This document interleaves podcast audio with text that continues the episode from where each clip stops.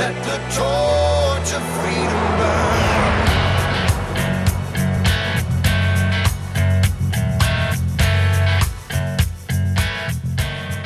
You find your way to the intersection of faith and the culture. Thanks for joining us on Wall Builders today when we're taking on the hot topics of the day from a biblical, historical, and constitutional perspective. I'm Rick Green here with David and Tim Barton. And I like to think that our listeners listen to the program every single day, like they never miss a single minute of our program. But that's probably wishful thinking, guys. I bet some folks listening today did not hear yesterday's program with Rabbi Lapin and probably didn't hear us talking about the Teachers Conference this summer and all the other cool stuff that's going to happen and uh, and actually we're running out of time for people to plan their travel and get all those things ready for this summer. So a bit of an emphasis this week. We want to make sure everybody knows about all the cool programs we've got coming up in summer of 2023, and that's for students, for teachers. Legislators, pastors, all kinds of programs throughout the year, but this summer specifically the teacher program, which we haven't talked a lot about. Tim, you told us about it yesterday, but let's give folks a quick reminder.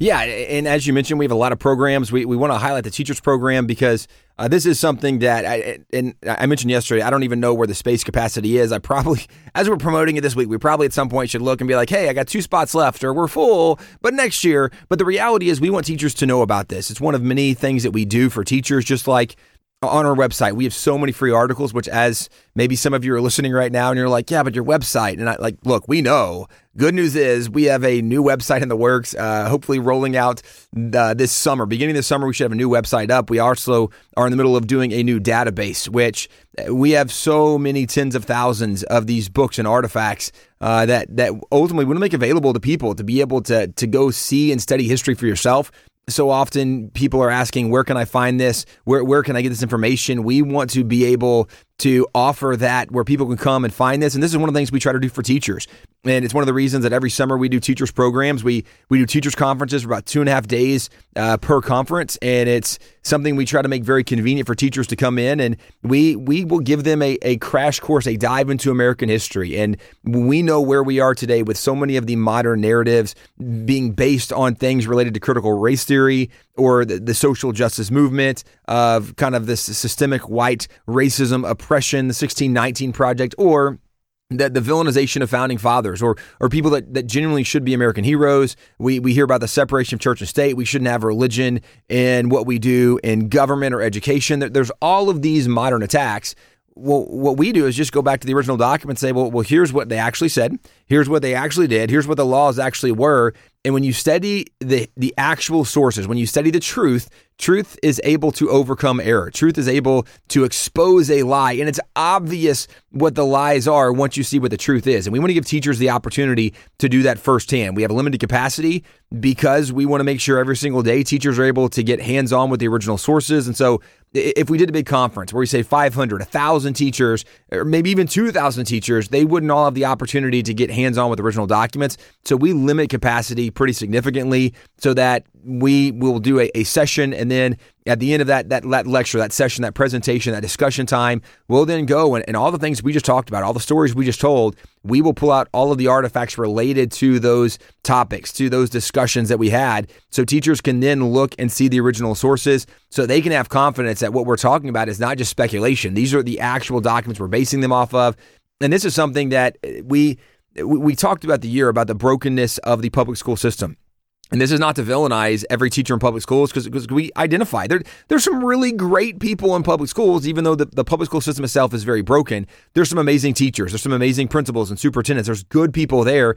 And because of Supreme Court decision this last year, the Coach Kennedy decision, the Supreme Court ruled in, in a very strong decision saying that the the Kurtzman v. Lemon decision is overturned. The Lemon decision is where 7,300 cases were determined saying that you can't have religious expression in public or in public schools, that you couldn't have the Bible, you couldn't have the Ten Commandments, you can't even have nativity scenes or crosses, all this stuff where people were told there could not be religious expression in public school, the Supreme Court strongly overturned that decision, saying that that's not the way things work anymore. So there's so many more opportunities now for teachers in public school, and then of course teachers that are in Christian school or teachers that that are in private parochial schools, and maybe even a homeschool co-op. There's so many opportunities for people, and we want them to know the history of education, the history of America, the founding fathers, so that we can equip kids with truth and, and, and these teachers can have confidence in what they're saying and helping lay a foundation for the rising generation along those lines. We also do programs for 18 to 25 year olds. So for kids who are are just finishing high school, have just finished high school, the kids who maybe maybe some kids are trying to figure out what they're going to do in life, or maybe they're in college, they're in grad school. We want to have those young adults and we have a week. Uh, we do several programs throughout the summer. These these uh, summer institute programs, but for a week we'll spend time with these students. And we start with a biblical worldview, the foundation of truth. Where does that come from? How do we determine right and wrong? How, how, do we know what that is? And then we show them how the founding fathers took that foundation of truth, that, that biblical foundation, and, and they worked to lay out America built upon those truths, these truths that were self evident. So these are programs we do for, for students as well. We do pastors' conferences for the summer. And then every summer we partner with Patriot Academy with with Rick, what you guys do uh, now with the Leadership Congress, and uh, all summer long, all over the nation, you guys are doing these. So there's so many opportunities for teacher, for students, for parents to get involved in the process all throughout the summer. So uh, for for some of these programs, you can go to wallbuilders.com or patriotacademy.com to find out more information about some of these opportunities. I couldn't help but think, uh, Tim, as you were describing, you know, touching the documents, holding the documents, diving in, studying these things. Imagine how much better that class is going to be when that teacher goes back and is teaching and they've had a chance to actually do that. It's going to be so much more exciting for them to teach it and so much more, uh, you know, fun for the students to be able to learn. And then it's the same, of course, for the 18 to 25 year olds when they come in as well. It's going to make that history come to life for them, and being a good citizen is going to mean a lot more to them. So all of those opportunities, learn more at the website wallbuilders.com. And then if you want to send a 16 to 25 year old to a state capital for that hands-on application of those things Go to patriotacademy.com. And then, of course, also we have our constitutional defense courses happening now at the Patriot Academy campus. So you can come in and get your handgun defense and constitution training at the same time. In fact, I'm thinking, guys, people should just just take out a month you know just come to texas for a whole month go to the go to the trainings go to wall builders get to experience the american journey experience go down to fredericksburg texas get to do that training go to the state capitol and do that training. There's so much you can do. You just need to spend a, a whole month in texas which will of course make you a better american just by almost being a texan by the time you get done. All right now let's get to some questions from the audience guys. We got a lot of good stuff today. The first one is going to come from carletta and she's asking about the presidents before Washington. She said, My husband and I are so appreciative of your radio program. Happened upon it a few years ago while listening to Bott Radio as I worked in the garden. Actually, David Barton's got a great talk on tending the garden. So that's in biblical citizenship. Go watch that. But uh, she goes on to say, I have been a faithful listener ever since. You've been a part of those God has used to awaken me to my responsibility to be involved in and praying for our nation. I recently read about eight presidents who preceded George Washington. They were presidents of the Confederation Congress from 1781 to 1789. What can you tell us about these men and their impact on the formation of our nation? And who led the colonies from 1776 to the end of the Revolutionary War in 1781? All right, David and Tim, what about these presidents before George Washington? You have to back up to 1774 when they had the first Continental Congress. From then until the, the time of the Constitution is 15 years, and they had 14 presidents in 15 years. Now, the question specifically was the Confederation Congress. In 1777, they came up with a loose form of government um, the Articles Association, then the Articles of Confederation. Those were ratified in 1781, in March of 1781, and so it became the Confederation Congress after they came up with that document that preceded the Constitution. So in the Confederation Congress, you actually have 10 guys who served as president of Congress in that period of time. Now, what you got to understand is there is absolutely no correlation between being president of the United States and being president of Congress being president of Congress back then when we did not have the Constitution is not much more than being the head of a committee. And the committee doesn't have any power to really do anything. So it was a way for the 13 states to get together and talk with one another, make plans, and what are we going to do, and how can we coordinate on military or economics or whatever. But they, as as Justice Joseph Story later pointed out, they could pass any law they wanted to and had zero power to enforce any law. So they could pass a law to raise taxes, but it wouldn't raise taxes. They could pass a law to say, hey, let's have a new military that's bigger than the last one. It wouldn't do anything.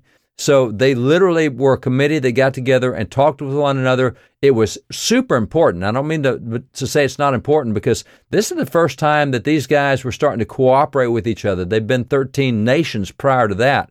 And now they're trying to become one nation. And so you, you, can't have a whole lot of power because that threatens, and, and, and they've got to get used to the concept of having a nation with 13 states.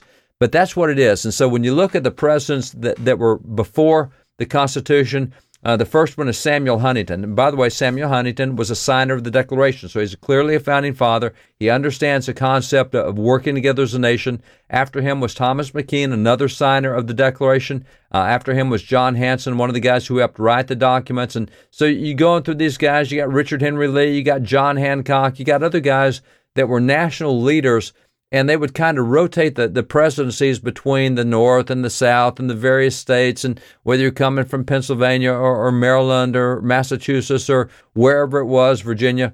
And so they're technically presidents of the Congress. They're not presidents of the United States, and they have absolutely no power. But it's a great question to ask, and it's part of the progression of the formation of the U.S. Constitution, coming from the Declaration to the Constitution that's an important part of the process. All right, guys, let's take a quick break. We've got more questions coming from the audience. Stay with us. Dan's got the next question. You're listening to Wall Builders.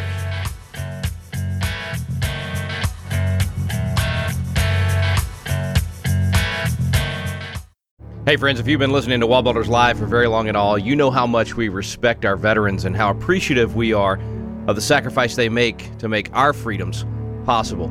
One of the ways that we love to honor those veterans is to tell their stories here on Wall Builders Live. Once in a while, we get an opportunity to interview veterans that have served on those front lines, that have made incredible sacrifices, have amazing stories that we want to share with the American people. One of the very special things we get to do is interview World War II veterans. You've heard those interviews here on Wall Builders Live from folks that were in the Band of Brothers to folks like Edgar Harrell that survived the Indianapolis to so many other great stories you've heard on Wall Builders Live you have friends and family that also serve. If you have World War II veterans in your family that you would like to have their story shared here on Wall Builders Live, please email us at radio at wallbuilders.com. Radio at wallbuilders.com. Give us a brief summary of the story, and we'll set up an interview. Thanks so much for sharing here on Wall Builders Live. We're back here on Wall Builders. Thanks for staying with us. Next question for our Foundations of Freedom Thursday. Dan sent in this question Dan asked, could you address how the presidents did in keeping campaign promises? And I think he's talking about older, you know, back in our early American history. How did presidents do with keeping their campaign promises? Because today we talk a lot about that. Somebody runs, makes a lot of promises. Do they keep them? Do they break them? How did they do in earlier America? For decades and decades and decades, there were no campaign promises. You elected your leader based on his character and based on his worldview. They didn't get into talking about policies and here's what policy I'm going to pass. Matter of fact, they wanted you to pass less policies rather than more. And so it was about can you be trusted? Now, there are worldview differences because there were the Federalists and the Anti Federalists. So, this guy, if he gets in, he believes that government should be a little more active than this guy who's an Anti Federalist. So they, they knew that whoever's going to get in there is going to use government to do things that were consistent with the Constitution. So the first thing you had was do you trust this guy to uphold the Constitution? If you do, do you think he's going to be expansive in the interpretation or is he going to be limited? And that made the difference whether you're going to choose a Federalist or an Anti Federalist. There were no campaign promises. Uh, that is not something until much, much, much later in, in the process. And now you get the campaign promises, and people elect someone on that. And just I'm going to say 90% of the campaign promises no candidate can keep. You can promise you're going to pass this law, but you know what? There's a House and a Senate, and they have to go with it, and the court has to agree to it. So we we act like the president now, in many ways, is kind of a, a unilateral representation of government. That he himself is all the government.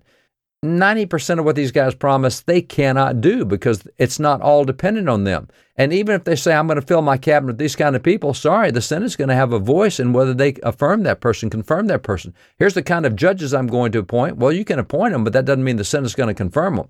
So we've gotten to a point now where that we don't judge on the basis of character and honesty and integrity and knowledge of Constitution, which is what they did before.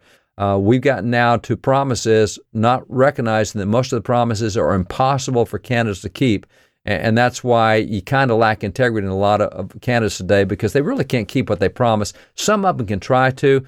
And the candidates I trust more are the candidates that are more restrained in their promises, quite frankly. They understand the Constitution enough to know that, you know what, here's what I'm going to try to do. Here's what my worldview is. Here's what I think we should do at the border. Here's what I think we should do with China. That's great. That doesn't mean he can get it done, just as long as people understand that. It's interesting too, as you mentioned, that in earlier times there weren't the same kind of campaign promises. Certainly, there were people giving speeches. There were people saying that they stood for certain positions, but generally, you were you were voting on what you thought was the character and integrity of the individual. You were you were voting for an individual, not specifically for certain policies. Now, again, that doesn't mean there weren't people that didn't have policies or or maintain policy positions. Certainly, but it wasn't like it is in the modern era. And it's interesting if, we think about the kind of elected officials that we like or that we want, uh, who we want to represent us. We, we would like people that have a track record of having character and integrity. Maybe maybe that have a track record of having been successful on some level in industry. And one of the things that was super interesting, guys, we, we were all together. We were at an event uh, with Governor Ron DeSantis down in Florida, and it was so interesting uh, learning some of his background, uh, going from uh, Yale to Harvard. Then he was uh, part of a, a SEAL team uh, group that was in, in the midst of the, the war against bad guy terrorists. And his job was to help explain for the SEALs the legal parameters of what they could and couldn't do and how things go. And of course, some of what happened we will never know. It's classified information. Um, but it, it, in the midst of his his speech that he was giving to the group that we were a part of, it, it was just fascinating to me as he talked about how did how did he help turn Florida around. He said, "Well, I, I, understood that I had limitations as a governor, and so when I got here, I read our state constitution, I read all the state laws, and I began to see what were my parameters based on what they said." He said, "Once I realized what my role was according to the state constitution, I knew what I could do, and so I took this." And he starts breaking down federalism, and he starts talking about constitutional power and authority, and, and, all of a sudden, then he was someone that, in my mind, I thought, okay, right. I, I, obviously, we're very dissatisfied with some of the policy positions that President Biden is taking, and, and we've seen in uh, recent days where you had uh, Putin meeting with Xi Jinping, and I mean, it, it looks like there could be a World War III on the horizon. And guys, we talked about how if World War III comes, Joe Biden is not the guy that you have the most confidence in being able to protect America, being able to uh, exude or personify strength on some level.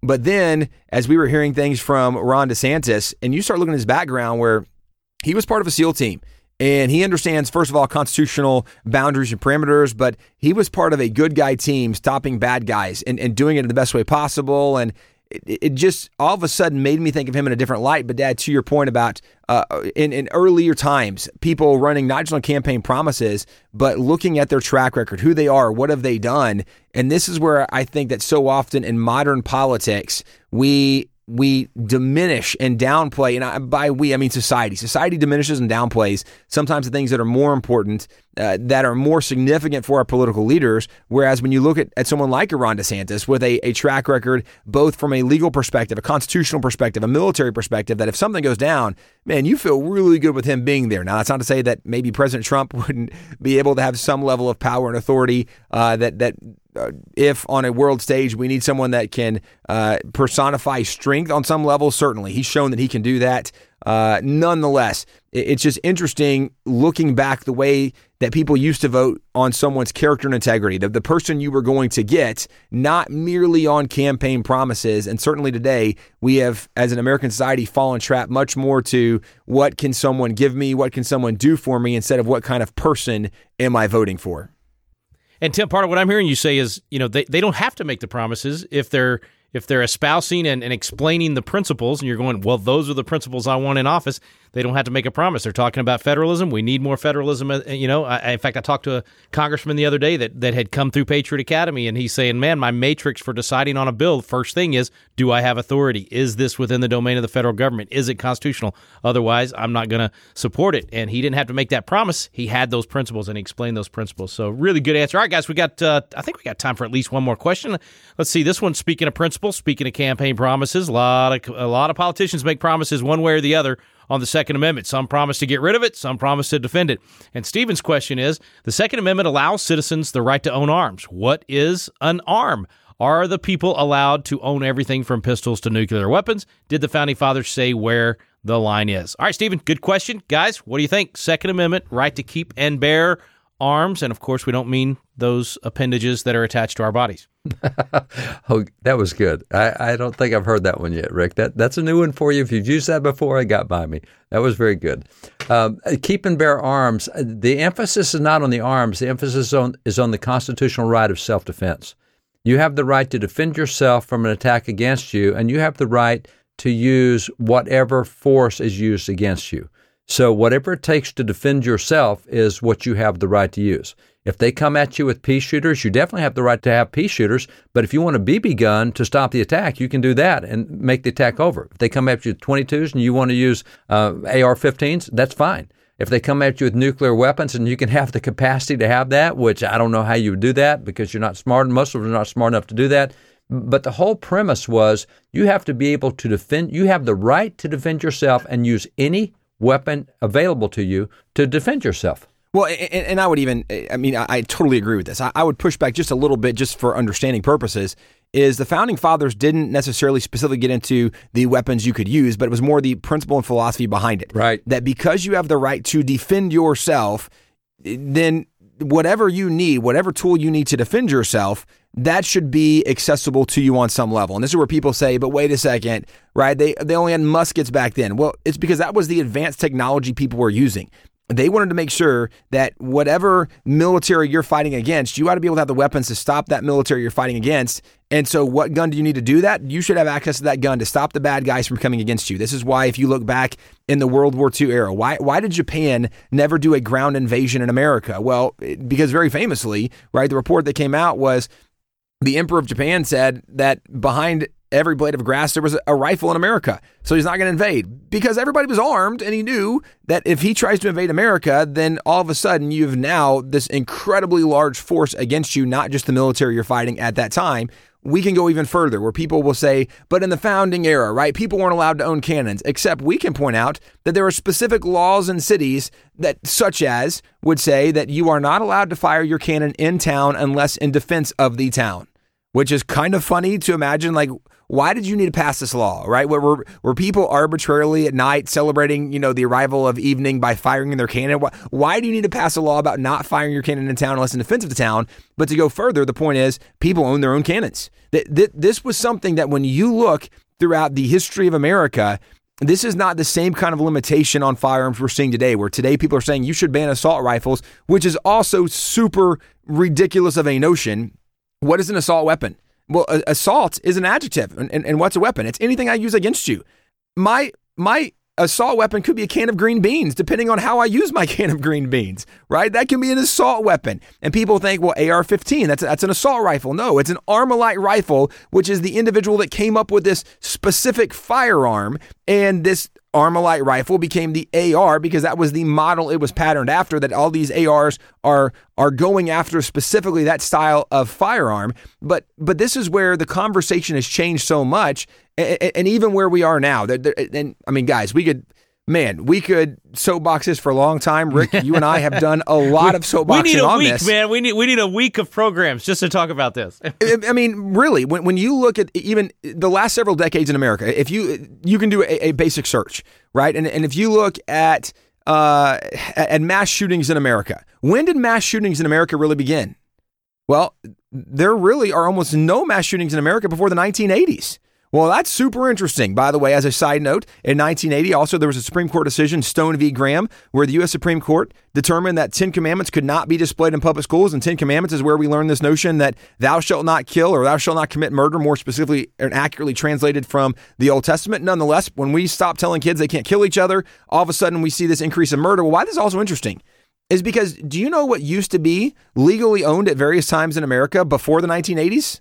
Fully automatic firearms used to be available for individuals at various times in American history, and yet there weren't mass shootings the way that we've seen since the 1980s. Maybe it wasn't the firearm. Maybe it's the removal of an objective moral standard, the removal of the idea of God or the idea that killing people was wrong. Maybe there's more to this equation than just the firearm itself, and on top of the fact that firearms are used more in defense of life every year than they are to perpetuate evil on other people every year. That there's so much more to this, but this again goes back to the fundamental question when the founding fathers talked about the right to keep and bear arms, they were addressing the reality of being able to defend the individual against an evil on some level. There's a book, Dad, that you put together at this point, decades ago. Uh, it, it's available on the Wall Builders website, uh, probably even on Amazon, wherever you get books, you can probably find it. But it's it's a book on the Second Amendment, and it goes through not only quotes from founding fathers explaining this, but even the early state laws explaining this in greater detail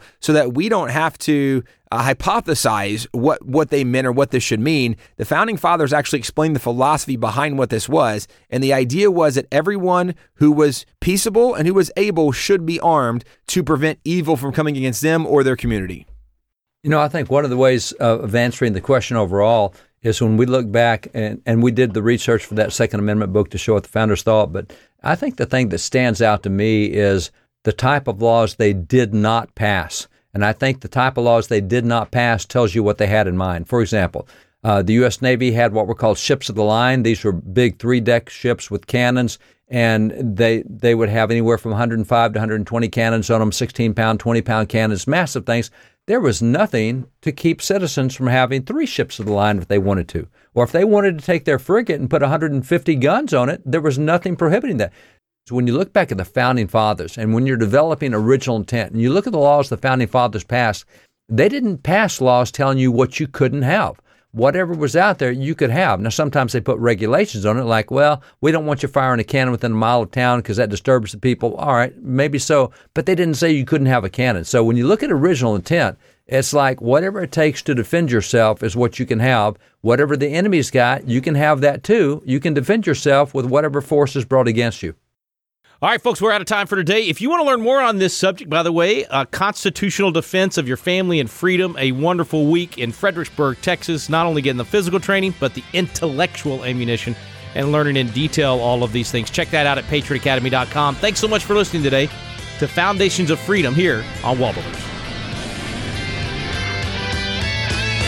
We stand undivided.